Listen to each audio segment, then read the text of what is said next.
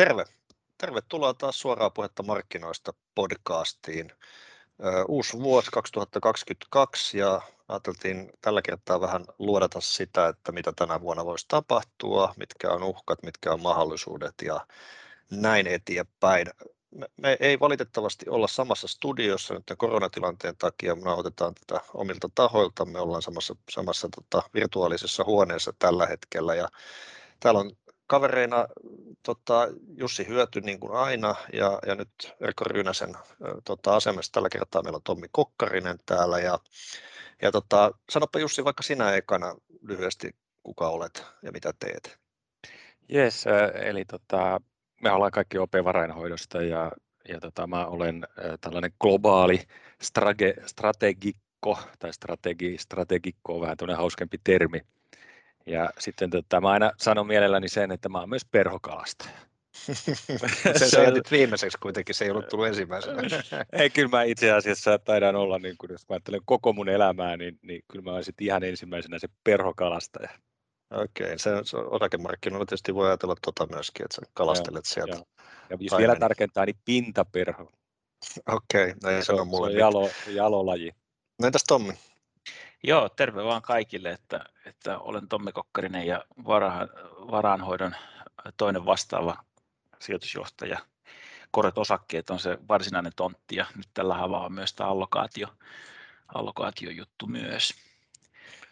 Eli tällä lailla on nämä tekemiset. Ehkä tuolla jos Jussi kalastaa, niin ehkä mä sitten, mulla on aina se pelikirja takataskussa, niin mä oon kohtuu hyvä golfaamaan, niin sitten mä käytän sitä pelikirjaa täällä sijoitusmarkkinoillakin. Okei, sanos vähän puttailemalla vai draivaamalla vai kummallakin. Haluatko sanoa tasoituksen? Ei sanota sitä. Okei, mä kysykin näin, että haluatko. No, mun nimi on Harri Kojoinen, mä oon strateginen salkuhoitajana täällä ja golfista voin sen verran sanoa, että mä voin kertoa mun tasoitukseen, se on jotain 33, mikä ei todellakaan ole hyvä, mutta ei maha mitään, vitsin vaikea laji. Mulla on se alhaisin mahdollinen. Se on kyllä jos toisinpäin, eli se on alhaisin, se on aika hyvä. Korkein mahdollinen. No niin, mennään asiaan. Me ajateltiin puhua tänään kolmelta osa-alueelta, aloittaa taloudesta ja sitten siirtyy korkoihin ja sitten sokerina pohjalla puhuu osakemarkkinoista. Ja Jussi on meillä erityisesti paneutunut tähän talouspuoleen ja sinulta tuli tämä sun julkaisu Loh, eli Luxury of Hindsight, jossa puhuit 4 asiasta tälle vuodelle ja varmaan vähän eteenpäinkin. Niin tiivistäpä ne vähän, mitkä sun mielestä oli päällimmäisenä mielessä tälle vuodelle. Joo, eli viime vuosihan oli jo siis sellainen, että minulla on sellainen tunne, että niin kuin tällaisia vuosia, että näin paljon ja näin isoja asioita tapahtuu, niin nämä on niin kuin todella harvinaisia. Ja nyt kun mennään sitten, tai ollaan nyt tässä vuodessa, niin ihan sama asia. Eli niistä viime vuoden teemoista jatketaan, mutta nämä on isoja asioita. Ja niin kuin ensimmäinen tärkeä asia on se, että inflaatio on palannut ja se muuttaa rahapolitiikkaa. Ja tässä mä 2 asiaa vielä ottaisin esille. Ja ensimmäinen on se, että jo ennen pandemiaa, ja nyt mä oon Yhdysvalloissa, niin kuin erityisesti Yhdysvalloissa, niin talousympäristö oli jo inflatorinen, eli kysyntää oli jo enemmän kuin tarjontaa. Ja siitä nyt sitten jatketaan. Ja valtioiden elvytys globaalisti on ollut suurempaa käytännössä kuin koskaan aikaisemmin. Ja se on sellainen yleinen tekijä, joka vaikuttaa yleensä siihen, että tapahtuuko inflaation näkymissä suuria muutoksia. Ja nyt sitten tapahtuu tänne inflatoriseen suuntaan.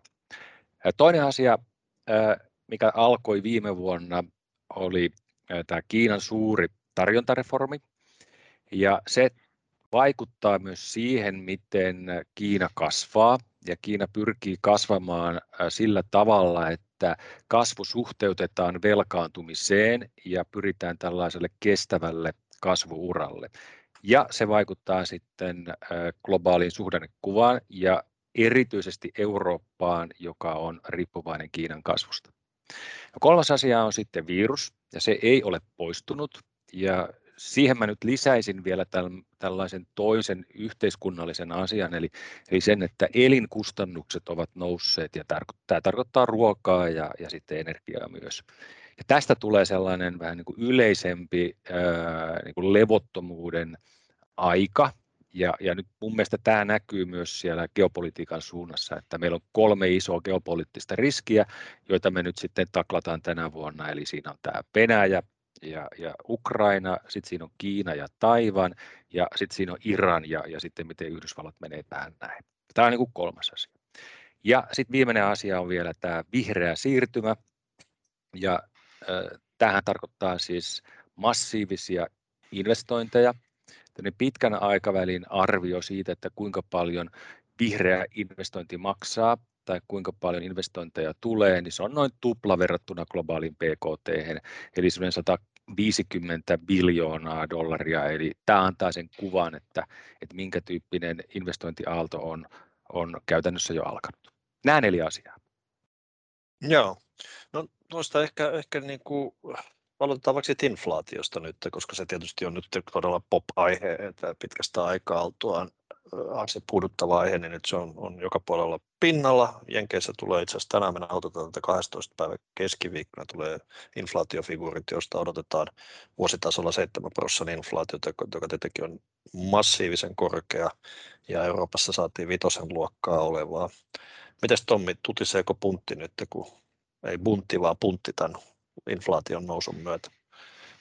Oletko No ei oikeastaan. Että totta kai se on nyt korkeampi kuin, niin kuin oikeastaan, no pari kertaa, jos katsotaan viimeinen 50-60 vuotta taaksepäin, niin me ollaan oltu tämmöisillä tasoilla kuin nyt ollaan.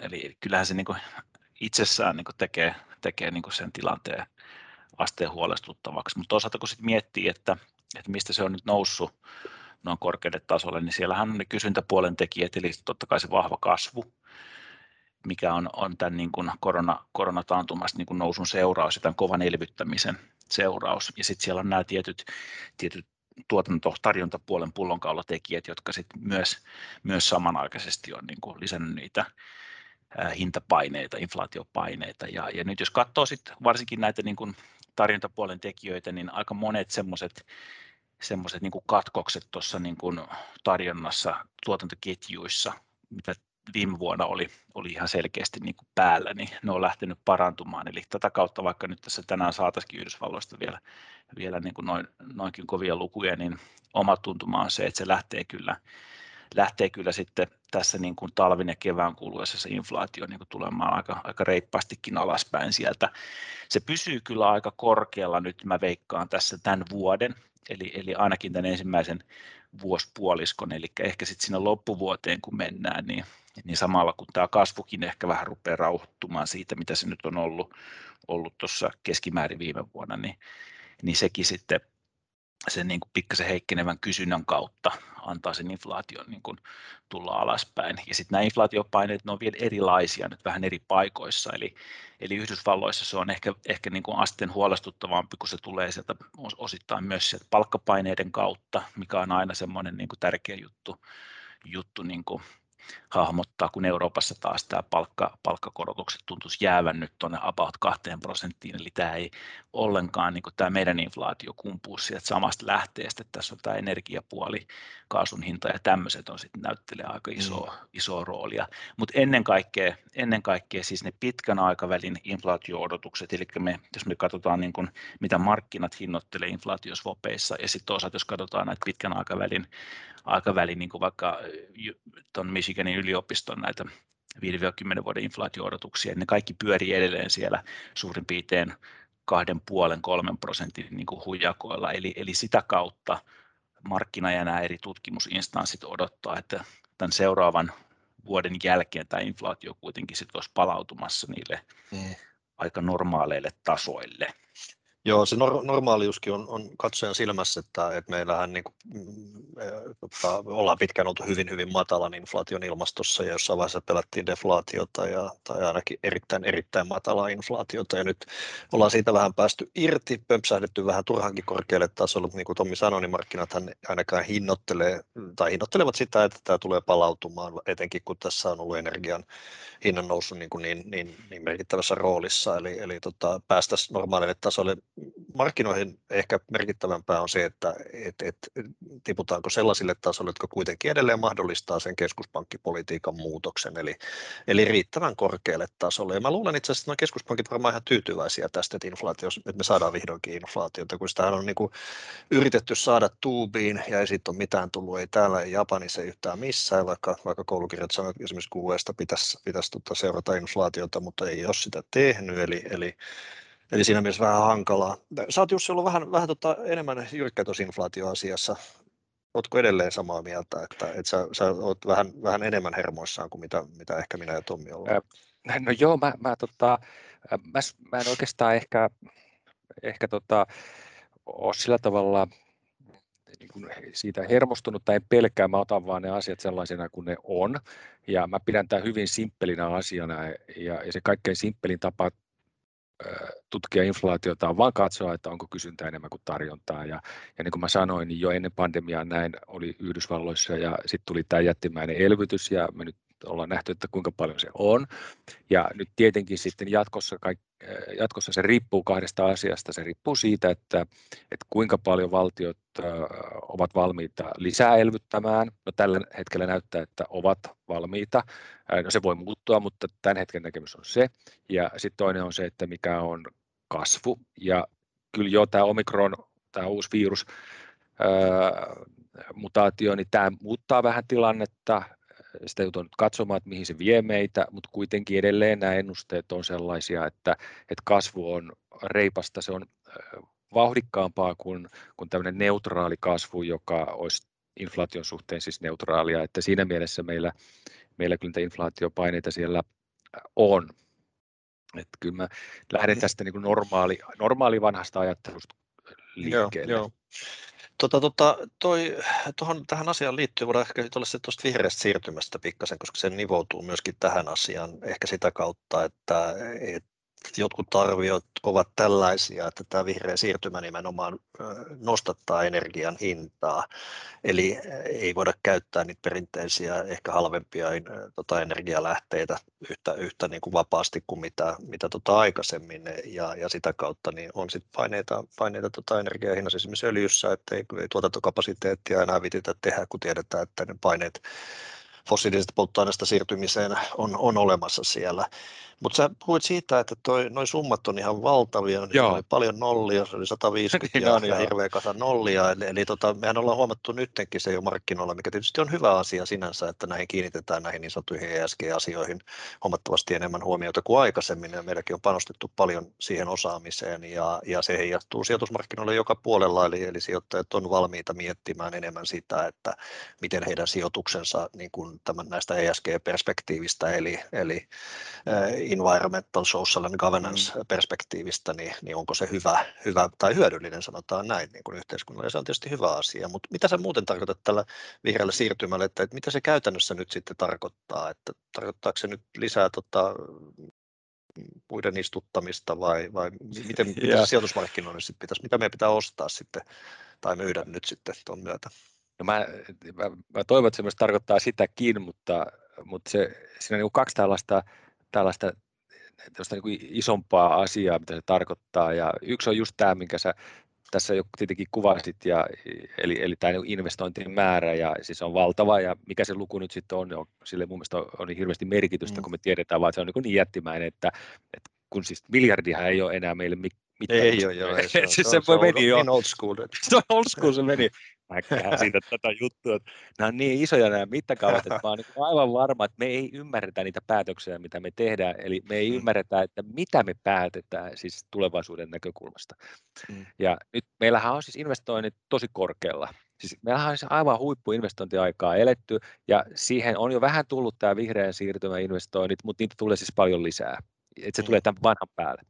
No sitten toinen, jonka sä kanssa sanoit tuossa musta ihan, se on kiinnostavaa, että meillähän on jo siis tämä inflatorinen ympäristö, siis kysyntätarjonta tasapaino, ja nyt kun tämä kysyntä tulee siihen päälle, kun on niin isoja nämä investoinnit, no siinä on tietenkin, että ne jakautuu monelle vuodelle, eli aina pitää vähän sitten katsoa, että miten ne jakaantuu ja näin poispäin, mutta siis se on sellainen investointiaalto, joka ei lisää tuottavuutta, vaan se itse asiassa on inflatorinen. Tämä on sellainen niin kuin erikoinen asia nyt tässä, eli tämä on siis korvausinvestointeja. Eli nämä kaksi asiaa, että meillä tulee paljon investointeja, meillä tulee kysyntää, hyvä juttu, mutta se voi nostaa inflaatiota. Se voi olla taas huono juttu, koska se kallistaa niitä investointeja, jotka on pakko tehdä. Joo. Tämä on mielenkiintoinen. Miten se on hyvin mielenkiintoinen juttu, ja tämä on, inflaatio on pop tällä hetkellä, mutta niin on kyllä tämä ESG-asiakin hyvin tärkeä, ja ihan niin kuin regulaationkin puolesta. Ja kyllähän se on näkynyt sijoitusvirroissa myöskin siinä mielessä, että monet tällaiset niin kuin sitä teemaa toteuttavat sijoituskohteet on ollut hyvin suosittuja, ja niiden hinnatkin on onnistunut nousemaan. Et meilläkin OP-ilmastorahasto oli suosittuin rahasto viime vuonna, eli keräsi eniten uusia merkintöjä. Eli kyllä se kiinnostaa ihan niin kuin kadun miestä ja naistakin. Hei Harri, mä kun sanoit tuossa, että mikä on sellainen asia, missä sen näkyy tai onko joku hinta, niin siis kuparihan on tällainen ilmastonmuutokseen tarvittava liittyvä metalli, niin sen hintahan on siis all time highissa, siis selvästi korkeammalla kuin mitä se olisi kupla-aikana. Kyllä. Mutta toi on vielä just sekin, että siinähän on tavallaan plussaa ja miinusta, että plussaa on se, että jotkut arviot on tyyliin sitä koko luokkaa, että se voisi olla 0,5% niin kuin verran BKT:stä niin kuin Jenkeissä seuraavat 10 vuotta, mitä tuo vihreä siirtymä tarkoittaa. Se on vaan siis yksi hyvä veikkaus siihen niin kuin perus BKT:hen. Se on aika paljon, kun miettii, mikä on se potentiaalinen taso Jenkeissä. Jos se on 2, niin se olisi 2,5 tuolla matematiikalla. Mutta sitten toinen on kyllä tämä, mikä siinä on koko ajan, sit, tavallaan, mikä Jussi hyvin tuossa niin kuin nostaa esiin, on tämä, että se inflaatiokin jää tämän ESG-siirtymän takia sitten todennäköisesti tämän energian kautta kyllä koholleen. Että nythän käytännössä, nyt jos katsoo sitä, että mitä fossiilisille energiahinnoille on tapahtunut, öljyn hinnallekin, niin se on noussut aika paljon tässä viimeisen vuoden aikana, kun sitten loppupelissä, niin kun katsoo vähän pitemmässä juoksussa, niin sitten esimerkiksi Yhdysvaltojen energiasektori ei ole silleen samalla lailla niin kuin osakkeet siitä hyötynyt. Eli tämä on vähän nyt semmoinen, niin kuin, tämä on muuttumassa nyt sellaiseksi vähän pysyväluontoiseksi veroksi niin kuin kuluttajalle, niin kuin inflaatio aina pahimmillaan on. Ja sitten kun mietitään, että mihin se raha nyt meneekään, niin se menee tuonne, ketkä sitä öljyä tuottaa. Eli siellä on niin kuin muun muassa Venäjä sitten mukana, että kuitenkin näitä rahoja, tällaisia veroja, mitä voisi niin kuin järjestää ja siitä ottaa, niin sillä varmaan pitäisi tukea sitten tätä kuluttajaa, jotta tämä siirtymä saataisiin menemään niin kuin fiksusti eteenpäin. Että tässä on niin kuin, kyllä tässä on haasteita niin kuin tässä siirtymässä itsessään, ja sitten on niin kuin nämä inflaatio- ja kasvujutut siihen päälle vielä. Joo, siis tämä on tämä transitioriski, ja tietysti nuo summat, joita mainitaan näitä investoinneista, niin tulee tietysti mieleen, että okei, kukas ne nyt sitten maksaa ja mistä ne rahoitetaan. Eli tietysti osinhan ne tulee siitä, että ei tehdä investointeja siellä perinteisellä puolella, vaan tehdään uudella puolella, että osittain siitä, mutta eli tavallaan se niin kuin nettoefekti ei välttämättä ole niin massiivinen. Mutta virus, markkinat on äärimmäisen, tai sanotaan, ei nyt ehkä äärimmäinen ole väärä sana, mutta sanotaan, että varsin välinpitämättömiä ottaa huomioon, että vaikka nyt Ranskassa on 350 000 tartuntaa päivässä, eli massiivisia tartuntalukuja, niin markkinat vaikuttaa hyvin välinpitämättömälle. Tietysti on aika tyypillistä, että markkinat tuppaa kyllästymään niin kuin joihinkin aiheisiin, vaikka on näinkin massiivinen aihe, niin näköjään se on mahdollista. Sinänsä niin en mä tiedä, mitä siitä juttelee sen enempää, jos ei sillä markkinoilla mitään väliä. Niin se on kyllä hämmästyttävää, mutta talous on oppinut elämään sen kanssa, mutta eiköhän tässä ekalla kvartaalilla, niin mun on ainakin helppo nähdä, että tämä tulee aiheuttaa heikompaa kasvua nyt ainakin ekalla kvartaalilla ja näin edespäin, että tämä olisi vaikea nähdä, että etteikö se sitä tekisi. Rajoitustoimia kuitenkin on tehty ja ihmiset liikkuu vähemmän ja näin edespäin, mutta toivottavasti se jää väliaikaiseksi. Niin, ja toivottavasti se tavallaan se rupesi hahmottumaan enemmän tämä niin kuin positiivinen juttu sieltä taustalta, mihin ainakin itse uskon, että kun tämä tulee nyt niin selkeästi niin kuin heikompana, kiitos tämän rokotekattavuudenkin, että tämä Omikron ei pääse läpi niin kuin vakavassa mielessä näistä suojista, että vaikka tartuntoa tulee paljon ja on huolestuttavaa, että jos yhteiskunnat ei toimi kunnolla tässä nyt talvella, totta kai, mutta nyt tässä on jo arvioita esimerkiksi, että Englannissa olisi nämä tartuntojen piikki nähty. Joo. Ja tällä lailla niin kun katsoo jenkkilääkin, niin arvioita, että se olisi 3-6 viikkoa, että se piikki olisi sit niin kuin siinä. Ja sitten sen jälkeen tullaan aika voimakkaasti alaspäin, jos se menee yhtään samalla lailla kuin se meni tuolla Etelä-Afrikassa. Niin tämä on varmasti niin kuin ikävä juttu tähän talveen, mutta jos se tällä lailla sitten syrjäyttää nämä muut virukset, niin tämän pandemian niin kuin tavallaan, et varmaan voi sanoa päättäminen, mutta haltuunottaminen tämän rokotekuvion kautta tulee vähän nopeammin ja vähän niin kuin helpommin vastaan, kuin että jos olisi tullut taas joku uusi niin kuin Deltan tapainen virus, joka olisi ollut hankalampi, vähemmän tarttuma, mutta sitten mennyt vähän rajummin läpi. Et nyt me pystytään todennäköisesti modaamaan näitä rokotteita siis silleen, että saadaan myös tämmöiset niin kuin tietyt ominaispiirteet aika nopeasti kiinni, niin kuin tämä Omikronin tarttuvuus. Ja sitten jos tämä saadaan niin kuin käsiteltyä siihen tilaan tämä virus, että me voidaan ihan samalla lailla lähestyä sitä kuin kausi-influenssaa, eli annetaan kerran 2 vuodessa varsinkin riskiryhmille sit niitä rokotteita, niin sillä lailla me päästään mun mielestä ehkä vähän nopeammin nyt siihen normaaliin käsiksi kuin mitä mä luulin vielä ennen Omikronia. Mm-hmm.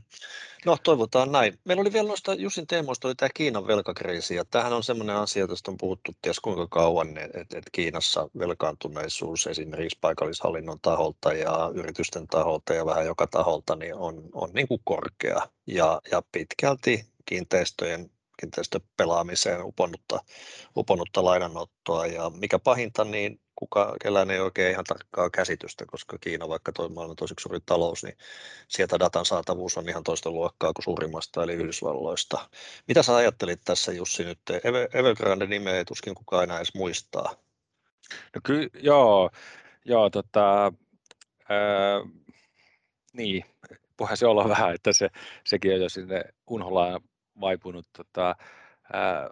Tämä vähän sama kuin inflaatioasia, että meillä meni pitkään, kun meillä oli sellaista disinflaatiota, ja nyt se sitten tuolta tupsahti vähän yllättäen. No sitten meillä on vähän sama asia tässä näin, että meillä on pitkään ollut muhimassa Kiinassa velkaantuneisuusongelma. Se ei ole ollut velkakriisi, se on aina saatu sieltä aika mukavasti sitten syrjään ja nimenomaan sillä kasvulla, ja se kasvu on taas vaatinut sitä velkaa. Eikö vaan, että se on vähän tälleen mennyt. Ja nyt sitten tuli toi viime vuosi, kun Kiinassa Xi käynnisti mun mielestä valtavan reformin. Mä käytän termiä valtava, koska sitä on nyt verrattuna siihen Deng Xiaopingin tarjontareformiin. Ja nyt sitten käynnistettiin tällainen uusi reformi, ja siinä on keskeistä just tämä velkaantuneisuuden taltuttaminen. Ja siitä seuraa se, että nämä rahoitusolosuhteet ovatkin kireitä Kiinassa. Ja nyt näitä on tullut. On tullut tämä Evergrande, on tullut Kaisa, on tullut vähän niin kuin muita asioita. Ja nyt vaikka Kiina on komentotalous, kun tämä ongelma on sen verran suuri, eli siis Kiinan asuntomarkkina on siis valtava markkina. Se on suurin piirtein 3/4 maailman BKT:stä, tämmöinen mittakaava, niin tämä niin kuin kertoo, että mistä puhutaan. Niin silloin siinä niin kuin voi olla, että sä et pystykään, vaikka olisit kuinka komentotaloudessa, vaikka olet kuinka niiden kaikkien nyörien takana, niin sä et pysty kuitenkaan sitä sitten kaikilta osin hallitsemaan. Ja nyt me ollaan niin kuin just siinä taitekohdassa, että on käynnistetty tämä ongelman korjaaminen. Se on just nyt käynnistetty, ja tänä vuonna me nähdään sitten vähän tarkemmin, että miten se onnistuu, koska sun täytyy pitää kasvua yllä, mutta samaan aikaan sitten kääntää sitä velkaantuneisuutta, vähintään pysäyttää sen kasvua, mutta kääntää mieluummin vähän alaspäin. Ja nyt oikeastaan, niin kun ei meillä ole kunnon dataa, niin ei kukaan oikein tiedä, että miten tämä velkakriisin hoito, joka nyt on käynnistynyt, se on musta se iso asia, niin miten se tulee onnistua? Joo, ja toi on kyllä siis globaalille kasvulle tietysti uhka, koska kyllähän siellä on nähtävissä tavallaan sitä, mikä onkin ihan prudenttia toimintaa keskuspankilta, että pyritään suitsimaan sitä lainanottoa, erityisesti sellaista lainanottoa, jossa on tämmöistä spekulatiivista niin kuin wifiä, että ihan järkevää juttua. Tämä on todella järkevää, tämä on siis niin kuin välttämätön, että siinä mielessä täältä piti tulla, mutta tämä on siis järkevää tapaa hoitaa. Pitkällä aikavälillä ihan hyvää, mutta kyllä se tietysti voi hiljentää tätä globaalia kasvua, etenkin kun Kiina 6% BKT-kasvulla niin on niin kuin ollut valtava moottori globaalilla tasolla kasvulla. Mä ajattelin, jos mennään tuohon korkomarkkinoihin, että säästetään ne osakemarkkinat sinne loppuun, mutta tästä sun, Jussi, sun jutuista, niin tämä inflaatio tietenkin on se, jolla on ne isommat heijasteet tänne korkomarkkinalle ja niin kuin pähkinänkuoressa, mitä tässä nyt viime aikoina on tapahtunut, on se, että koronasto-odotukset on noussut Jenkeissä, jopa Euroopassa ja Fed on pienentänyt massiivisia bondien ostojansa, jotka taisi rullata 120 miljardin kuukausitahtia ennen kuin niitä alettiin pienentää, eli aivan infernaalisen isoja summia, jotka edusti sitä tarvetta, joka nähtiin koronakriisin jälkimainingeissa, eli hätätilaostoja. Nyt niitä pienennetään ja näyttää sille, että korkoja pystyttäisiin keväällä jopa nostamaan näiden ostojen loppumisen jälkeen. Mitä tulee näihin koronasto-odotuksiin, niin meillähän on ollut erittäin matalat odotukset hyvin pitkään, erityisesti Euroopassa, ja me ollaan kyllä ankkuroiduttu. Ankkuroituminen tarkoittaa terminä sitä, että kun joku asia jatkuu pitkään, niin sä pidät sitä luonnollisena olotilana, ja sitä kautta esimerkiksi nollakorko on ankkuroituneille ihmisille niin se normaali olotila, ja 3% on fantasiamaailmaa. Eli tässä on sellainen riski, että me ollaan tietysti vähän ankkuroiduttu tähän vanhaan, mutta markkina nyt ei odota kuitenkaan. Me itse asiassa tänään just katsoin, missä 3 kuukauden Euribori nyt sitten olisi 0 päällä. Sehän on noin 0,5% miinuksella tällä hetkellä, niin ajassa se oli. Viime kesänä vielä odotettiin, että se olisi 0 päällä vasta vuonna 2026, ja tällä hetkellä niin tuo hinnoittelu on sellainen, että se olisi 0 päälle nousisi nyt sitten ei tänä kesänä, vaan sitten ensi vuoden kesällä, eli noin 18 kuukauden päästä. Eli odotukset on edelleenkin hyvin maltilliset. Onko Tommi samaa mieltä Euribor futurimarkkinan kanssa edellä mainitusta? No joo, kyllähän aika maltillisia ne on, että se, että ne nousisi nuo korot jonkin verran silleen, että ne olisi positiivisia sitten niin kuin tässä 2023, niin se on mun mielestä ihan realistinen. Siinä voi olla ehkä jopa vähän varovainen veikkaus, että missä se voisi olla. Että jos Fed puhuu toisaalta, että tänä vuonna tai viimetteksi puhu, katsotaan mitä se nyt puhuu seuraavan kerran, mutta tahti olisi niin kuin 3 haikkia tänä vuonna, 3 ensi vuonna, sitten pari, eli 8-9 haikkia olisi tulossa, niin sillä vauhdilla mentäisiin niin kuin siinä terminaalikorossa vasta sinne 2,5, niin nämä on aika sellaisia niin kuin tavallaan suht niin kuin, no hyvinkin realistisia, mutta ehkä jopa vähän niin kuin varovaisimpia, maltillisia niin kuin siihen nähden, että mikä riski tuohon inflaatioon nyt liittyy ja sitten kuinka vahvaa tämä talous on. Eli niin kuin tuossa aikaisemmin puhuttiin siitä vihreästä siirtymästä, niin jos se jättää niin kuin tavallaan kuitenkin tätä talouskasvupuolta jonkin verran korkeammalle, niin todennäköisesti myös tämä inflaatio jää jonkin verran korkeammalle kuin mihin me on totuttu tuossa viimeisen 10 vuoden jälkeen se finanssikriisin perästä niin kuin laskien. Eli kyllä siinä niin kuin helposti ollaan sit siinä tilanteessa, että ne tämänhetkiset korko-odotukset ei ihan riitä, eli sit joudutaankin nostaa vähän enemmän sitä ajan kanssa. Markkina toki on vähän semmoinen tässä, että jos sä oikein paljon rupeat nostamaan niitä korkoja ja kovalla tiheällä aikataululla, niin se ei oikein sit kestä sitä, ja varsinkin sitten niin Fed katsoo sitä markkinaakin aika paljon, että tämä on varmaan vähän semmoista jarrua kaasua tällä hetkellä, kun markkina kestää hirveän hyvin tämmöiset niin kuin Fedin uhittelut, niin miksei se sitten pysyisi siinä tai tekisi pikkasen vaikka lisää siihen suuntaan. Kyllä ne osaa sitten pakittaa sieltä, kun se markkina oikeasti rupeaa. Joo, ja viime vuosina on ollut äärimmäisen herkkiä myös tässä pakittamisessa, että se on tietysti vähän erikoista, mutta Powell, eli Fedin pääjohtajahan tuossa eilen totesikin, että kyseessä ei ole tällä hetkellä kiristäminen, vaan normalisointi, ja mä itse pidän sitä juuri sinä oikeana asiana, mitä tämä tarkoittaa tämän hetkinen toiminta. Eli ei olla niinkään jarruttamassa taloutta tai yhtään mitään siihen suuntaan, vaan pikemminkin normalisoimassa rahapolitiikkaa siltä niin kuin äärettömän löyhältä tasolta, johon tultiin koronakriisin jälkimainingeissa. Eli puhutaan normalisoimisesta. Tommi mainitsi termin terminal rate tuossa äsken, ja sillähän tarkoitetaan sitä korkotasoa, joka markkina odottaa tämän ohjauskoron saavuttavan tässä koronastosyklissä korkeimmillaan. Eli se taitaa nyt olla, mä en ole katsonut missä nyt on Jenkeissä, mutta leikitään, että se nyt on vaikka 2%, eli hyvin niin kuin matala historiallisesti. Me ollaan Tommin kanssa eka kerran nähty vuonna 1995 Suomen Yhdyspankin käytävillä, ja siihen aikaan Yhdysvaltain 10 vuoden korko oli noin 8%, eli ja tällä hetkellä puhutaan 1,7% tasosta, eli matkaa noihin tasoihin on pilvin pimein, ja sitä kautta niin vaikka niitä korkoja nyt saadaan tässä nostettua, melkein halusin sanoa, että toivottavasti nostettua, niin joka varmaan osoittaa, että talous on jotenkuten kunnossa, niin matkaa tuommoisille niin kuin entisaikojen tasoille niin on pilvin pimein, ja tuskin kukaan odottaa, että sinne niin kuin nykymaailmassa edes mentäisiin. Muistaako Jussi vielä noita aikoja, kun korot oli olemassa? Joo, ja vähän haikailen kyllä siihen suuntaan. Ja tämä on kyllä outo tämä markkinoiden hinnoittelu mun mielestä, ja siis tässä on samaa kuin oli silloin 1960-luvun loppupuolella, ja siis tämä niin normaali korko, mikä olisi vasta normaali, sen jälkeen vasta alettaisiin kiristämään. Siis nythän me ollaan todella kaukana kiristämisestä. Eihän me ole nostettu vielä yhtään kertaa. Et siis maaliskuussa ehkä nostetaan se ensimmäinen kerta. Mutta se normaalihan pitäisi olla sellainen, tai normaali on tällä hetkellä, se on sanottu, Fed on sanonut, että se on 2,5. Se on 2,5. Eli vasta sen jälkeen ruvetaan kiristämään, ja meidän inflaatio, tällä hetkellä inflaation näkymät tällä hetkellä vaatisi sitä, että kiristetään. Eli se ei riitä, että normalisoidaan siihen 2,5, vaan pitäisi kiristää, pitäisi taituttaa vielä tätä inflaatiota alaspäin, eli pitäisi päästä yli sen 2,5. Ja se on kyllä todella niin kuin kaukana, että kyllä mä näen silleen, että tästä vielä koko tämä vuosi, niin itse asiassa me kiihdytetään inflaatiota. Eli me ollaan niin kaukana siitä neutraalista tasosta, tai sitten neutraali taso on täysin väärä, että se on jotain ihan muuta kuin mitä meille kerrotaan. Se varmaan on jotain muuta, se voi olla niin kuin plus-minus 1% suuntaansa, mutta tämän vuoden jälkeen, joka on siis pitkä aika, koko vuosi on pitkä aika, niin me päästään vaan sinne 0,75 alarajalla.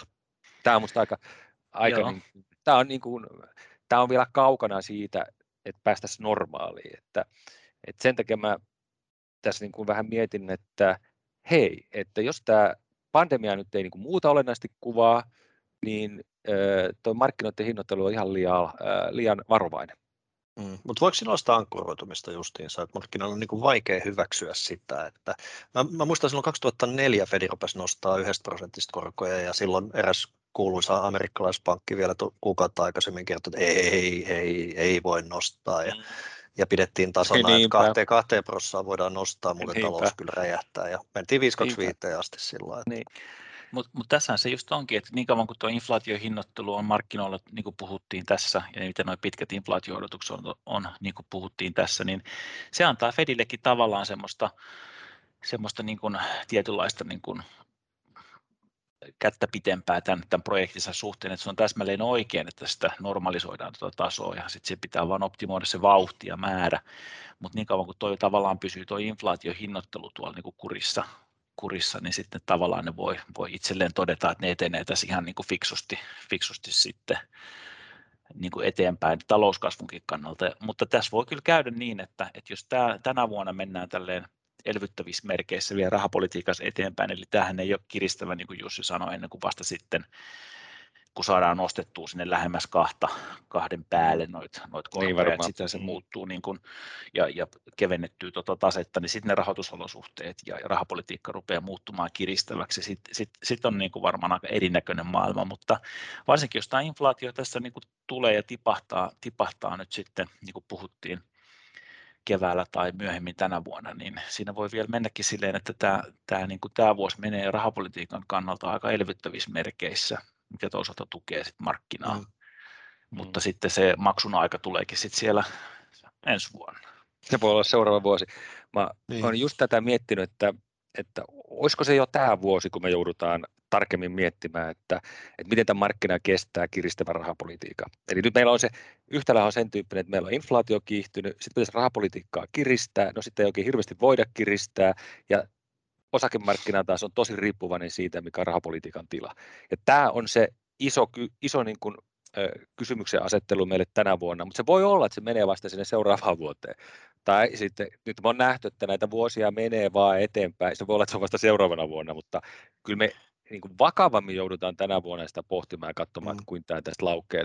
Ja inflaatiohan on se triggeri meillä tässä nyt. Niin, no se on vähän siinä ja siinä tietysti, että on inflaatiokin silleen, että korkoja on nostettu ja laskettu ja näin edespäin. Että esimerkiksi silloin 90-luvulla, kun puhuin äsken, niin vuodesta 1995 aina vuosituhannen vaihteeseen, niin jenkki-inflaatio, vuosi-inflaatio oli 1,4-3,3 sillä välillä. Ja kuitenkin 10 vuoden korko seilasi 8% 4 noustakseen sitten 6,5 vuosituhannen vaihteessa.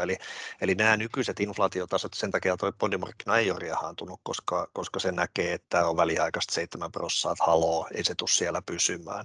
Mutta onhan se selvää, että toi on vastatuuli kaikille assetteille, kun korot nousee. Mutta jos me puhutaan korkomarkkinoista. Nythän tilanne on se, että kaikkein pisimmät korot, kuten esimerkiksi Jenkkiin 30-vuotias korko, niin se on 40 basispointtia 0,4% alempana kuin mitä se oli keväällä korkeimmillaan. Ja 10 vuoden korkokaan ei pystynyt nousemaan kuin niille tasoille, missä oltiin jo keväällä, vaikka nämä koronnosto-odotukset ja myöskin koronnosto-aikeet niin on niin kuin ihan selkeästi nyt enemmän realisoitumassa kuin silloin.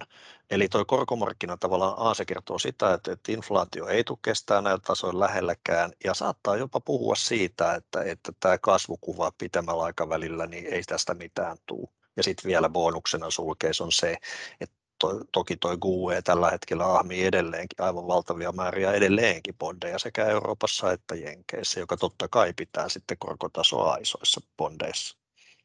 Ja tuossa on tavallaan just vielä hyvä miettiä sitä reaalikoron merkitystä, mikä on sitten ihan hyvä asia siltä tähän meidän osakepuoleen, mikä on vielä käsittelemättä. Mutta joka tapauksessa niin kun miettii sitä, että tässä oltiin pitkään nyt ympäristössä, missä reaalikorot oli Jenkeissäkin, siis pitkät 10 vuoden reaalikorot oli -1 tasolla. Nyt ne on pikkasen noussut sieltä, että nyt ne on niin kuin -0,85 oli tämän päivän arvo, mutta joka tapauksessa ne on ollut positiivisia, historiassa huomattavan paljon positiivisia. Jos katsotaan viimeisen 10 vuoden keskiarvotasoja, niin 5 vuoden reaalikorko voisi helposti nousta niin kuin 100 korkopistettä, eli prosentin verran, että se pääsisi siihen keskiarvoon. Eli tavallaan sit siinä kohti, kun tämä reaalikorko nousee nyt sitten niin kuin nollille tai plussan puolelle, niin sitten se rupeaa niin kuin tavallaan olemaan vähän niin kuin kiinnostavampi juttu negatiivisessa mielessä yrityksille ja myös kuluttajille, jolloin asuntolainaa tai lainaa ylipäätään, koska tässä maailmassa on kuitenkin enemmän velkaa kuin koskaan. Ja silloin on niin kuin tosi merkittävää, että mitä sille reaalikorolle tapahtuu ja missä se liikkuu.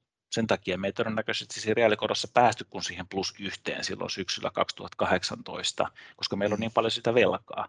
Eli se tukehtuu sitten siihen, mutta kun me liikutaan näin alhaalla nyt tällä hetkellä, niin se, että se lähtee nousemaan tästä niin kuin nopeasti ja paljon ja sinne plussan puolelle, niin se on kyllä myös semmoinen, mitä kannattaa niin kuin seurata, ja sillä on varmasti vaikutuksia siis myös näihin niin kuin riskisiin omaisuuseriin, kuten osakkeisiin.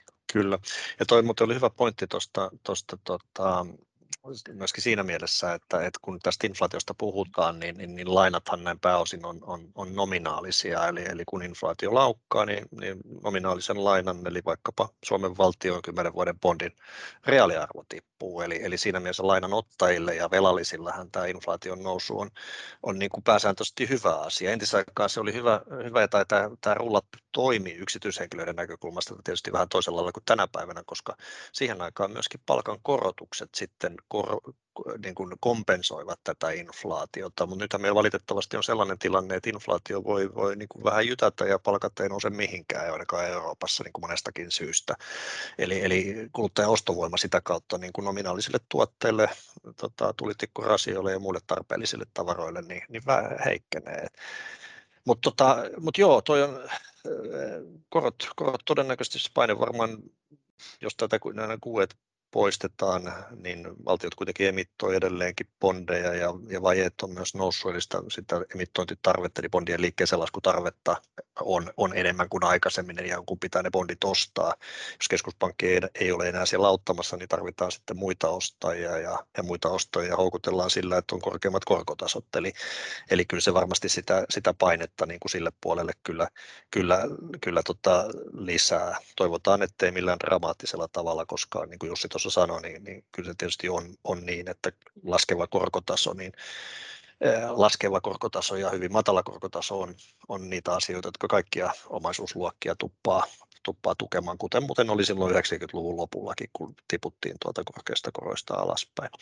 Vielä muutama sana noista yrityslainoista sitten, että Sulla on, Tommi, pitkä kokemus HY-lainoista, eli näistä heikomman luottokelpoisuuden omaavista lainoista, joita joskus muinaisuudessa kutsuttiin ilkeästi roskalainoiksi, mutta ei kutsuta enää, vaan ne ovat HY-lainoja tai onko niillä joku muu vielä kauniimpi nimi olemassa. Että korkeariskisiä lainoja.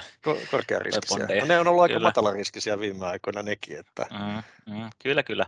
Mutta se on niin kuin osa tätä isoa keskuspankkiprojektia, eli QE-maailmaa, missä korot on pystytty vetämään näin niin kuin alas, ja sitä kautta sitten niin kuin IG ja HY-riskipreemiotkin on tullut tosi niin kuin matalille tasoille. Ja sitten ennen kaikkea on pystytty ehkäisemään tämä niin kuin maksuhäiriöiden määrä niin kuin tosi matalaksi. Eli meillä on nämä muutamat hetket tässä aina, silloin tällöin on joku 2016 tyylinen öljykriisi tai sitten on tämä korona 2020 kriisi, missä ollaan hetkellisesti noustu johonkin 6% ja 7% tasoille ja sitten palattu sinne niin kuin tuonne yhteen allekin.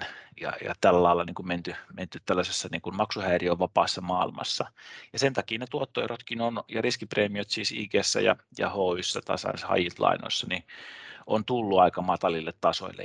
Ja niin kauan kuin tämä pakka niin sanotusti pysyy näin hyvin kasassa, eli tämä velan iso määrä ei ole sitten semmoinen ongelma, että sitä pystytään sorttaamaan näiden korkojen tason kautta ajateltuna ja kasvun kautta ajateltuna, niin varmaan sekin maailma pysyy ihan hyvin kasassa, mutta eihän se tietenkään, jos ne juoksevat tuotot, se ansainta rupeaa olemaan siellä niin kuin 3-4% HY-lainoissa, kun siitä pitäisi pikkasen vähentää nyt siihen niin maksuhäiriöihin, mikä ei ole paljon, mutta jos sinne nyt jää sitten 3% vaikka jäljelle, niin onhan se paljon nyt tähän niin kuin rahamarkkinakorkoon nähden tai ehkä valtiokorkoonkin nähden, mutta on se nyt siihen vanhaan aikaan verrattuna niin aika niin kuin vaatimatonta. Niin, ja sitten likviditeetti on kuitenkin aina pikkasen huonompaa siellä sitten kuin näissä esimerkiksi IG- ja varsinkin valtiolainoissa. Että, kyllä. Että sehän on, tämä likviditeetti on tärkeä asia kyllä siinä just yrityslainoissa, että niin kuin silloin koronakriisin pahimmassa vaiheessa huomattiin, niin yrityslainamarkkinahan, jos nyt sanotaan ihan suoraan, niin lopetti käytännössä toimintansa silloin, niin kuin, että kukaan, kellä on mitään hajua, missä minkään hinta on. Eli kyllä se tietysti tuommoisessa tonnolaajuisessa kriisissä, jota toki tulee tai on onneksi tullut niin kuin vaikka kerran 50 vuodessa, että ollaan noin pahassa tilanteessa kuin silloin oltiin, niin tämä on kyllä tärkeä asia, ja likviditeetti, jos sulla on hyvä likviditeetti, niin silloin saat valmis omistamaan vähän vähempi tuottoista tavaraa, jos on huono likviditeetti, sä vaadit sitä korvausta. Mutta sinänsähän nämä spreadit, eli korkoero valtionlainoihin nähden, on ihan OK-tasolla edelleenkin sekä investment gradeissa että high yieldissä, mutta enemmänkin se ongelma on se absoluuttinen korkotaso, eli esimerkiksi high yieldissä se juokseva korko, eli voi sanoa se kuponkikorko niissä niin on hyvin matala, eli niin kuin sä taisit sanoa, oliko se 3,5 nyt sitten jossain Euroopassa ja Jenkeissä ollaan samaa luokkaa. Että kyllä. Vähän korkeampi, mutta toisaalta onkin voi laittaa sitten vähän jo sitä vastaan, että mitä nämä niin kun osakkeet sit peruslähtökohtaisesti tuottaa, että jos me mennään maailmaan, missä kasvua on, mutta kasvukin on niin kun tietyllä tapaa rupeaa olemaan niin kun vaatimattomampaa kuin aikaisemmin, niin sitä kautta kun lähtee laskemaan sitä perusansaintaa, että mitä vaikka jenkkiosakesijoittaja nyt sitten saa ja vaatii niin kun osakesijoituksilta sieltä, niin sulla on se buyback-yieldi, mikä nyt ehkä on semmoinen 2,5, ja sitten siihen niin kun osinko-yieldi päälle, että sä saat sen perusansainnan, se on 4. Et sit jos sä vertaat sitä niin kun siihen, mitä high yieldistä on tarjolla ja mitä IG-yieldi on, että jos IG-yieldi on ehkä tänä päivänä noin 3, ja valtio-yieldi on se 1,7, niin jos et sä pysty budjetoimaan osakearvostuksen nousuun, niin kuin tavallaan hyvää, jos et sä pysty hirveästi budjetoimaan niin kuin tuloskasvuun hyvää, niin silloin tämä perusansainta on se sun ansainta. Eli täällä me ollaan sitten niin kuin kauttaaltaan aika niin kuin vaatimattomissa tuotto-olettamissa, siis myös osakkeissa ja ainoastaan HY:ssä ja IG:ssä ja valtiossa ja koroissa. Eli tällä lailla tämä niin kuin koko niin kuin likvidi sijoitusmaailma on tullut pisteeseen, missä niin kuin helposti voidaan saada positiivisia tuottoja tänäkin vuonna, mutta onhan ne selkeästi kyllä niukempia todennäköisesti, kun on ollut tässä nyt viimeisen 3 vuoden aikana kesken. Niin. Se on tietty, toki on semmoinen, että eräs Amerikan länsirannikon sijoitustalohan totesi vuosia sitten, että me ollaan tämmöisessä matalien tuottojen ilmastossa ja katsotaan kurssigraafeja niin kuin sekä bondeissa että osakkeissa, niin ei kyllä olla oltu, vaan ollaan oltu pikemminkin erittäin korkealla ilmastossa ja taustalla varmaan on nämä, mistä Jussi tuossa jo ehkä osoitti pienen huolestumisen, eli matalat korot ja laskevat korot. Tommi lähti jo sinne osakepuolelle ja ihan hyvä näin, voidaan siirtyä sinne. Haluatko vielä Jussi sanoa tuosta, että mikä siinä nyt sitten tavallaan, että miksei sitten tänä vuonna jo se, että jos nyt tänä vuonna ruvetaan nostaa korkoja nollasta ylöspäin, niin eikö se nyt ole aika negatiivinen asia sitten kaikille assetteille jo lähtökohtaisesti, että kun ne on nauttineet, tai sanotaan, että on varmaan aika kiistämätöntä, että ne on nauttinut siitä vaihtoehtojen puutteesta, eli kukaan ei ole kauhean innostunut korkomarkkinoille laittaa rahaa, vaan on valmis ahmimaan sitä riskiä esimerkiksi isommalla yrityslaina-allokaatiolla ja isommalla osakeallokaatiolla. Joo, siis kun tämmöisiä vuosiennusteitahan aina tehdään ja sanotaan, että osakkeet tuottaa vaikka se 7%, eikö se ole joka vuosi aina sama? On se joo, varmaan. Eikö se ole? Täyt 5-10, eikö se aina se sama? Onhan osakepuolella on totuttu kaksinumeroisiin lukuihin, mutta sanotaan se 7. Ennuste on aina se 5-10. Joo. Ennuste 5-10. Mun mielestä nämä on aika sellaisia, että kun ei tiedä, niin sanotaan se 5-10, kun siis se on varmaan joku tosi pitkä aikavälin keskiarvohistoriasta näin. Mutta siis tämähän on sen tyyppinen nyt tämä vuosi, että musta tämä, mitä sanoit tuohon länsirannikkoon ja niihin ennusteisiin, niin jokainen vuosi on sitten hyvin erilainen ja ne huolet on ollut jo tässä meillä pitkän aikaa, että onko ne matalien tuottojen ajat jo saapuneet ja tänä vuonna täsmälleen sama pätee, mutta sitten jos käviskin sillä tavalla, joka on ihan täysin mahdollinen, tässä on musta niin kuin molemmat skenaariot on mahdollisia, siis matalan tuoton tai negatiivisten tuottojen tai korkeiden tuottojen skenaario on täysin mahdollinen. Ja ensimmäinen olisi se, että no hei, että jos nyt sitten kuitenkin tämä rahapolitiikka pysyy kevyenä koko tämän vuoden niin kuin on sanottu, eikö niin? Että nostetaan vaan se 3 kertaa Yhdysvalloissa korkoon. Ollaan hissukseen, niin sehän on äärimmäisen kevyt rahapolitiikan tila. No sitten me tiedetään, että budjetin alijäämä kasvaa Yhdysvalloissakin, onko se nyt se 5%? Miljoonia. No niin, joo, siis puhutaan tuhansista tai miljoonista, mutta anyway. Se on äärimmäisen kevyt ja sitten kasvukin on ihan alright ja Omikronkin tästä niin kuin hiljalleen taittuu, niin sitten me saadaan sellainen kuva, että hei, tämä on tosi likviidi vuosi ja me saadaan jälleen kerran tosi hyvä vuosi, eikö niin? Osaketuotoissa. Se on täysin mahdollista ja se on niin kuin perusteltavissakin oleva skenaario. No sitten toinen tapa ajatella tätä asiaa on, että hei, 10 vuotta ollaan nyt painettu tätä rahaa ja korot on painettu alas ja osakkeet on mennyt sitten siinä samalla ylös, niin kuin on puhuttu. Ja ne on siellä korkealla ja me ollaan niin kuin siinä tilanteessa. No sitten tuli tämä finanssielvytys hurjana, inflaatio lähti käyntiin, no keskuspankit eivät reagoineet siihen, vaan sanoivat, että se on väliaikaista, eikö niin? Ja ne jäi siinä tavallaan sitten jälkeen, että olisi jo pitänyt lähteä kiristämään, mutta ei kiristetty, eikö niin? No nyt me on jo tässä huomattu, että no se kuluttajan ostovoimahan heikkenee, eikö vaan? No sitten keskuspankit rupeakin ajattelemaan, että hei, että nythän tässä täytyykin lähteä nopeammin kiristämään kuin mitä ollaan ajateltu ja ottaa kiinni se, mikä jäi kiristämättä, eikö vaan? Niin silloin se tarkoittaa sitä, että nyt sitten pitäisi lähteäkin tosi nopeasti itse asiassa nostamaan sitä korkoa ja kuitenkin se 10 vuoden historiallinen kehitys oli sen tyyppinen, että ne omaisuusarvot nostettiin sinne ylös. Ja ne on nyt sen takia niin herkkiä sille koron nousulle. Eli mä sanoisin näin, että tässä tehtiin sellainen kardinaalimoka, että silloin jos sä nostat omaisuusarvoja sillä tavalla, että painat korot alas, niin silloin sun ei missään nimessä pidä jäädä jälkeen siinä kiristämisessä. Tämä on musta se riskiskenaario tällä vuodelle. Huomaatteko, että nyt kun pitäisi todella rauhallisesti nostaa, että se markkina kestää, niin nyt voi tullakin, siis me ei pidä kukaan tiedetä, voi tullakin se kiire. Ja tämä on sitten se toinen skenaario tähän maailmaan. Se on kyllä vähän silleen, että me täällä markkinoilla ollaan vähän kyllä myöskin sellaisia, että me ehkä nähdään tuo keskuspankkienkin vinkkeli niin kuin, tai markkinat niin kuin isompana kuin mitä he näkee. Eli me nähdään se, että keskuspankki pitäisi tehdä niin kuin markkinaa miellyttäviä asioita ja sen takia usein nämä tämmöiset puheet, että EKPkin voisi nostaa ja itse asiassa niiden pitäisi nostaa, niin nehän usein nostaa myrskyä vesilasissa, että ei missään niin se ei pystytä, ei mitään syytä ja näin edespäin. Ja taustalla tietysti on se, että matala korkotaso on tukeva omaisuusarvoille. Et meillähän on nyt 3 vuotta osakenousua oli tähän vuoteen tultaessa putkeen, joka on aika pitkä aika, mutta ei poikkeuksellinen, että silloin 90-luvun lopulla tosiaan 95-99 oli 5 nousuvuotta ja silloin osakkeet nousi varmastikin myös näiden korkojen laskun myötä, mutta ihan talouskasvun myötä ja yritysten tulokset tietysti koheni siinä sivussa ja tälle vuodelle tietysti sama toive olisi, että taloudet tässä käynnistyy ja me nyt ollaan vähän siinä kämpissä, että taloudet tästä käynnistyy ja sitä kautta sitten näitä yritysten tuloksia pystytään talouskasvun ja yritysten liikevaihtojen kasvujen myötä niin nostamaan, vaikka mä tuossa en tupakkiaskin kanteen, mutta vastaavaan paperilappuseen piirtelin jenkkien tuloskasvuodotuksia tälle vuodelle tai tuloskertymäodotuksia ja mä pääsin kyllä semmoiseen tulokseen, että tuo nykyinen taso tuossa S&P:ssä niin on kyllä aika linjassa sen odotuksen kanssa, eli jos sitten arvostusten pitäisi tulla vähän halvemmiksi, niin se nousuvara siellä niin vaatisi kyllä sitten tuloskasvun yllättämistä parempana kuin mitä tällä hetkellä odotetaan.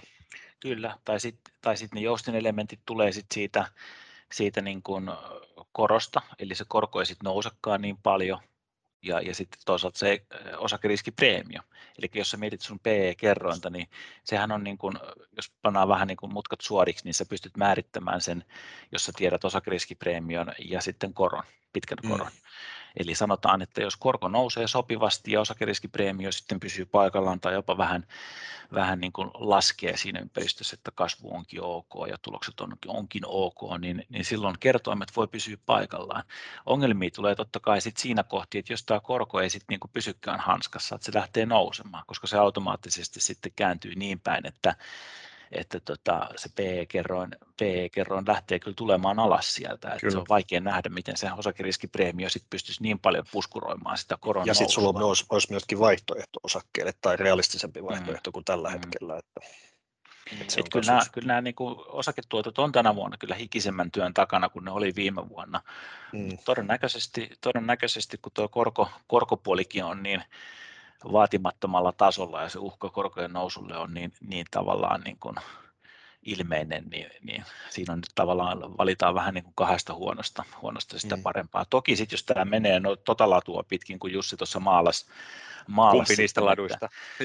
Tämä ensimmäinen, missä tämä inflaatio vähän rauhoittuu ja keskuspankit ei sitten tarvikaan ruhtoa, niin sitten kyllä me saadaan aika nopeasti aika hyvät kyllä tuottoluvut tuonne. Tämä markkinahan on, täällä on niin paljon sitä likviditeettiä vieläkin tavallaan etsii kotia ja kohdetta, että se on niin kuin tavallaan myös toisaalta taas siihen, että tämä ei välttämättä romahda ihan hirveästi myöskään, mutta koska ehkä me päästään normaalimpaan olotilaan myöskin, että myös siinäkin, että tavallaan normalisoidutaan, että korkotaso vähän normalisoituu normaalimmalla tasolle, odotukset osakkeiden tuotoista normalisoituu, ei odoteta 25% tuottoa ja näin edespäin, mitä nyt viime vuonna nähtiin. Että yksi, mikä mun on kyllä pakko sanoa, on se, että on kyllä sanonut aikaisemmin, että mä näen kyllä paljon semmoisia samanlaisia huuman merkkejä kuin mitä 80-luvun lopussa ja 90-luvun lopussa, eli semmoisia kyllä piirteitä tässä markkinassa, ei tarkoita mitään välttämättä sen enempää, mutta muistuttaa mua niistä ajoista kyllä. Nythän sitten osakemarkkinoissa niin ehkä se ongelmallinen asia, mitä aikaisemmin ei ole niin kuin pitkiin aikoihin on kyllä joskus aikaisemmin ollut hyvin kauan sitten, mutta on tämä, että mikä on yleisesti tunnettu asia, että yhdysvaltalaiset teknoyhtiöt, isot fangit, muodostaa niin ison osan markkinasta Yhdysvalloissa ja myöskin koko globaalista markkinasta. Yhdysvaltain markkinahan riippuen indeksistä niin on vähintäänkin puolet, ehkä 5/8 koko maailman osakemarkkinasta ja sitä kautta niin mitä mieltä te olette? Onko globaali osakemarkkina näiden fangien kurssikehityksen vankina, koska Yhdysvalloista kuitenkin se säteilee tämä sentimentti globaalille osakemarkkinoille? En mä ehkä sille vankina ajattele. Mä ajattelen, ja en fangina ajattele. Fangina. Jotain fangina ja mitä vaan, mutta mä enemmän näen tämän just näin, että tässä ei nyt puhuta, kun meillä on ollut näin pitkään nämä matalat korot, niin oikein mistään yksittäisestä sektorista, vaan me puhutaan niin kuin yleisesti omaisuusmassoista, että tämä globaali matala korkotaso, niin tämä on heijastunut kaikkiin, että niin kuin Tommi tuossa kuvasi, niin se on siellä yrityslainoissa ja se on siellä valtionlainoissa, se on siellä asunnoissa, se on siellä osakkeissa ja näin poispäin, että sitä mä en sillä ajattele, että se on niin yksi, mutta sitten tietenkin, kun se on niin vähän kaikkialla, niin musta tämä on kyllä myös totta, että ainahan siihen kevyen rahapolitiikkaan liittyy tämmöinen spekulatiivinen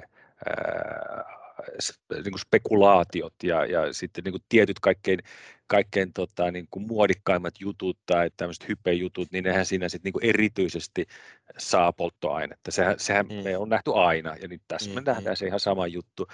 Nämä fangit on kyllä silleen mun mielestä mielenkiintoisia, että nämä on vähän niin kuin monopoleja.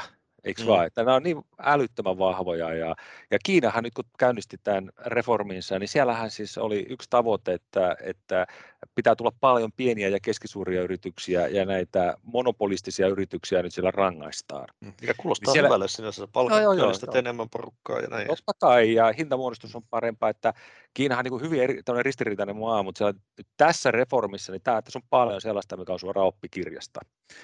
Mutta joo, siis tämä monopoli just tekee sen, että niillä on niin hyvät kassavirrat ja kestävät kassavirrat, niin se on niin kuin ihanteellinen tällaisena aikana, kun korot on matalalla. Joka heijastuu kyllä niiden varvostuksiin myöskin. Joo, toki ei ole niin korkealla kuin ne vielä muutama vuosi sitten oli, mutta korkeallahan ne on. Ja ne ovat kyllä, tulokset on ollut sen mukaisia, että ne on ollut perusteltuja kyllä nämä.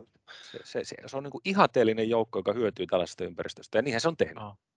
Se on toki tuossa noissa arvostuskuvioissakin, niin jos miettii nyt tosiaan vaikka sitä S&P 500, mikä nyt on tämä seuratuin ja tällä hetkellä selvästi kallein osakeindeksi, niin että jos se niin kuin 12 kuukautta eteenpäin katsova PE-luku niin on tyyliin 21,5-22, niin onhan se paljon, se on historiallisesti tosi paljon. Sitten jos lähdet repimään irti siitä niin kuin tätä fängiporukkaa ja tekkiporukkaa, niin se liikkuu siellä jossain 27-29, ja sitten tämä mediaaniporukka tästä S&P 500 liikkuu siellä jossain 20 jopa alla.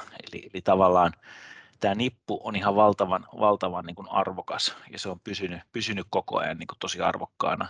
Jopa nyt tässä ympäristössä, kun miettii mitä nyt viimeisen oikeastaan 3-4 kuukauden aikana on tapahtunut, eli nythän on niin kuin lähdetty niin kuin purkamaan sitä niin kuin arvostusta näistä kasvuyhtiöistä, joiden marginaalit ei ole sit niin korkealla kuin pitäisi olla ja mikä se on näissä mainituissakin yhtiöissä. Eli nyt jos sulla on korkea arvostus ja saat yhtiö, jonka sales kasvaa tosi hyvin, eli myynti, topline, ja sitten samanaikaisesti sun marginaalit on tosi hyviä, niin se voi jopa kasvaa lisääkin vielä. On tämä semmoinen niinku ympäristö, mutta samanaikaisesti tämä porukka, että jos se marginaalipuoli ei toimi ja sitten vaikka olisikin sitä myynnin kasvua, niin se ei välttämättä riitä. Et siinä on ollut ihan valtava iso niin kuin, tämmöinen niin kuin sopeutuskorjaus käynnissä siinä markkinassa, mikä nyt näkyy ehkä tuon Nasdaqin kautta kaikkein selvimpänä. Tässä jos katsoo viimeistä kuukautta, mitä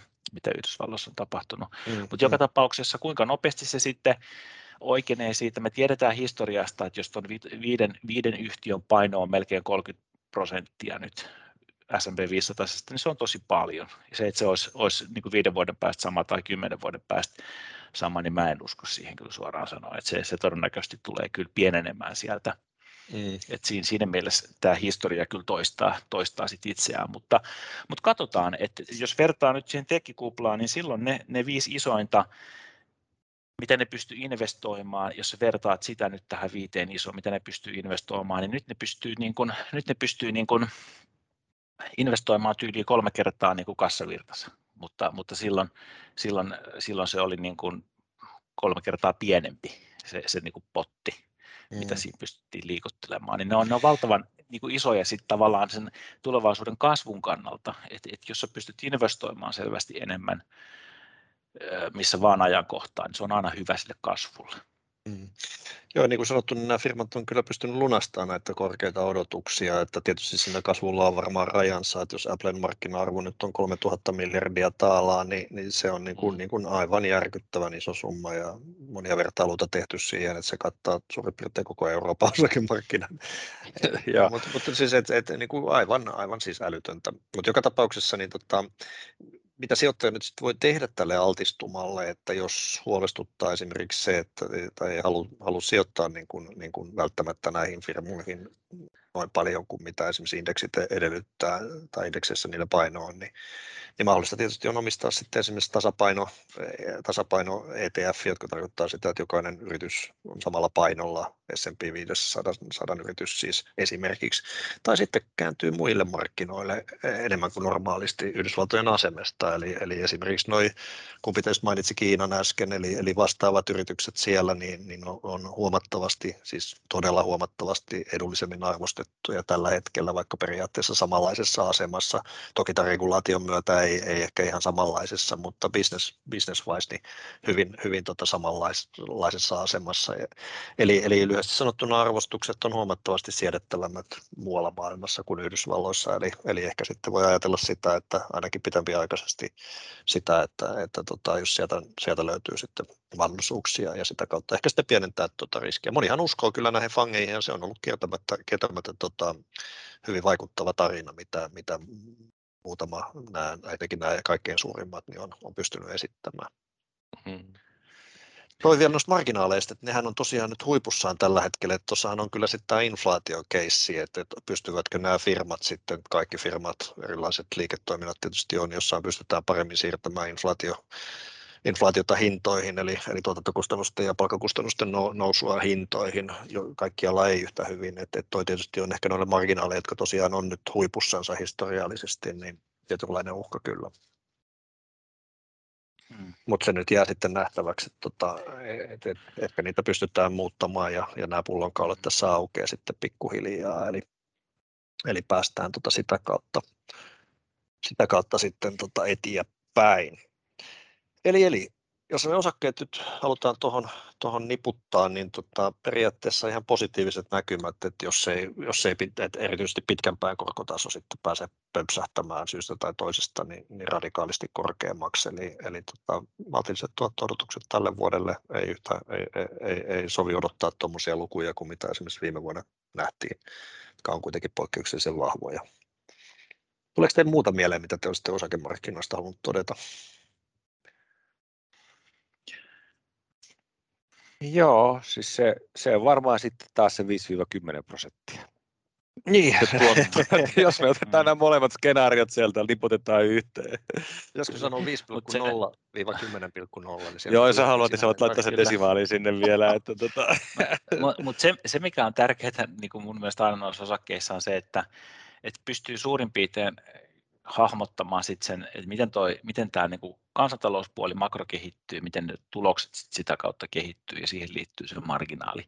Se on kuitenkin aina se kaikkein niin kuin tärkein. Jos katsotaan nyt niin kuin esimerkiksi tätä arvostusten nousua Jenkeissä viimeiseltä 2-3 vuodelta, niin se on tullut ihan käsi yhteen tämän niin kuin tulos kasvun kehityksen kanssa. Eli tavallaan kyse siinä kohti sitten, kun tuo kasvu lähtee niin kuin syystä tai toisesta pehmenemään, niin sitten pehmenee tuo tulospuolikin ja sitten on se hetki, että nuo niin kuin osakkeetkin tulee selkeämmin alas sitten. Et se ei ole pelkästään korkopeli. Korko totta kai nyt niin kuin tälleen lyhyessä juoksussa vaikuttaa aika paljon sit siihen, että mitä sille tehdään ja miten se käyttäytyy, mutta sieltä mä aina kehottaisin sen niin kuin makron ja mikron kautta niin sanotusti miettimään se, että onko ne osakkeiden edustamat kassavirrat jotenkin vaarassa lähteä itsessään niin kuin hyytymään. Joo, ihan hyvä analyysi. Me aletaan lähestymään meidän käytettävissä olevan ajan loppua ja mä oikeastaan voisin tuohon lisätä vielä osakemarkkinoiden osalta sellaisen asian tai oikeastaan nyt yleistikin ottaen sijoittamisen säästämisen osalta, että erittäin ilahduttavaa on se, että yhä suositumpaa sijoittaminen ja ehkä mieluummin vielä tämä säästäminen sijoittamalla niin on. Eli meilläkin viime vuonna taas taisi olla tai olikin ennätys uusien osuudenomistajien määrässä ja se on tietysti tosi positiivista, että siitä tulee tämmöinen kansan harrastus Suomessakin säästämisestä ja sijoittamisesta ja siinä tietysti tämä pitkäaikaisuus ja kärsivällisyys ja sitten oma riskiprofiilin sopiva salkku on niitä avainasioita ja myöskin tämä ennen kaikkea kärsivällisyyden toinen nimi eli hötkyilemättömyys on hyvin tärkeä eli kannattaa pitää jäitä hatussa näiden markkinayllätysten suhteen mitä joka vuosi ja varmasti tänä vuonnakin tullaan saamaan jälleen jotain mitä kukaan ei osannut arvata ja josta seuraa niijauksia esimerkiksi osakemarkkinalle eli jäitä hattuun siinäkin ja viimeisenä mainitsen vielä tämän hajautuksen, eli sitähän pidetään tämmöisenä ainoana ilmaisena lounaana näillä sijoitusmarkkinoilla, eli näitä, miten sitä nyt sanotaan, ei kaikkia munia samaan koriin, eli se on tärkeä asia myöskin. Jes, ja ihan viimeisenä vielä niin muistutukset näistä meidän kanavista, eli kannattaa seurata OP:n sijoittamisen YouTube-kanavaa, OPX-sijoittaminen ja löytynyt myös Twitteristä ja myöskin jostain sellaista kuin Instagram, jotain nuorten suosimia kanavia ja myöskin tämä podcast-kanava, johon tämä nauhoitus nyt sitten tulee. Eli kiitoksia Jussi, kiitoksia Tommi ja ennen kaikkea kiitoksia kaikille, jotka jaksoivat tänne asti kuunnella meidän ajatuksia vuodelle 2022 ja oikein hauskaa talven jatkoa ja kevään odotusta kaikille. Kiitoksia. Moi moi. Joo, morjens. Moi.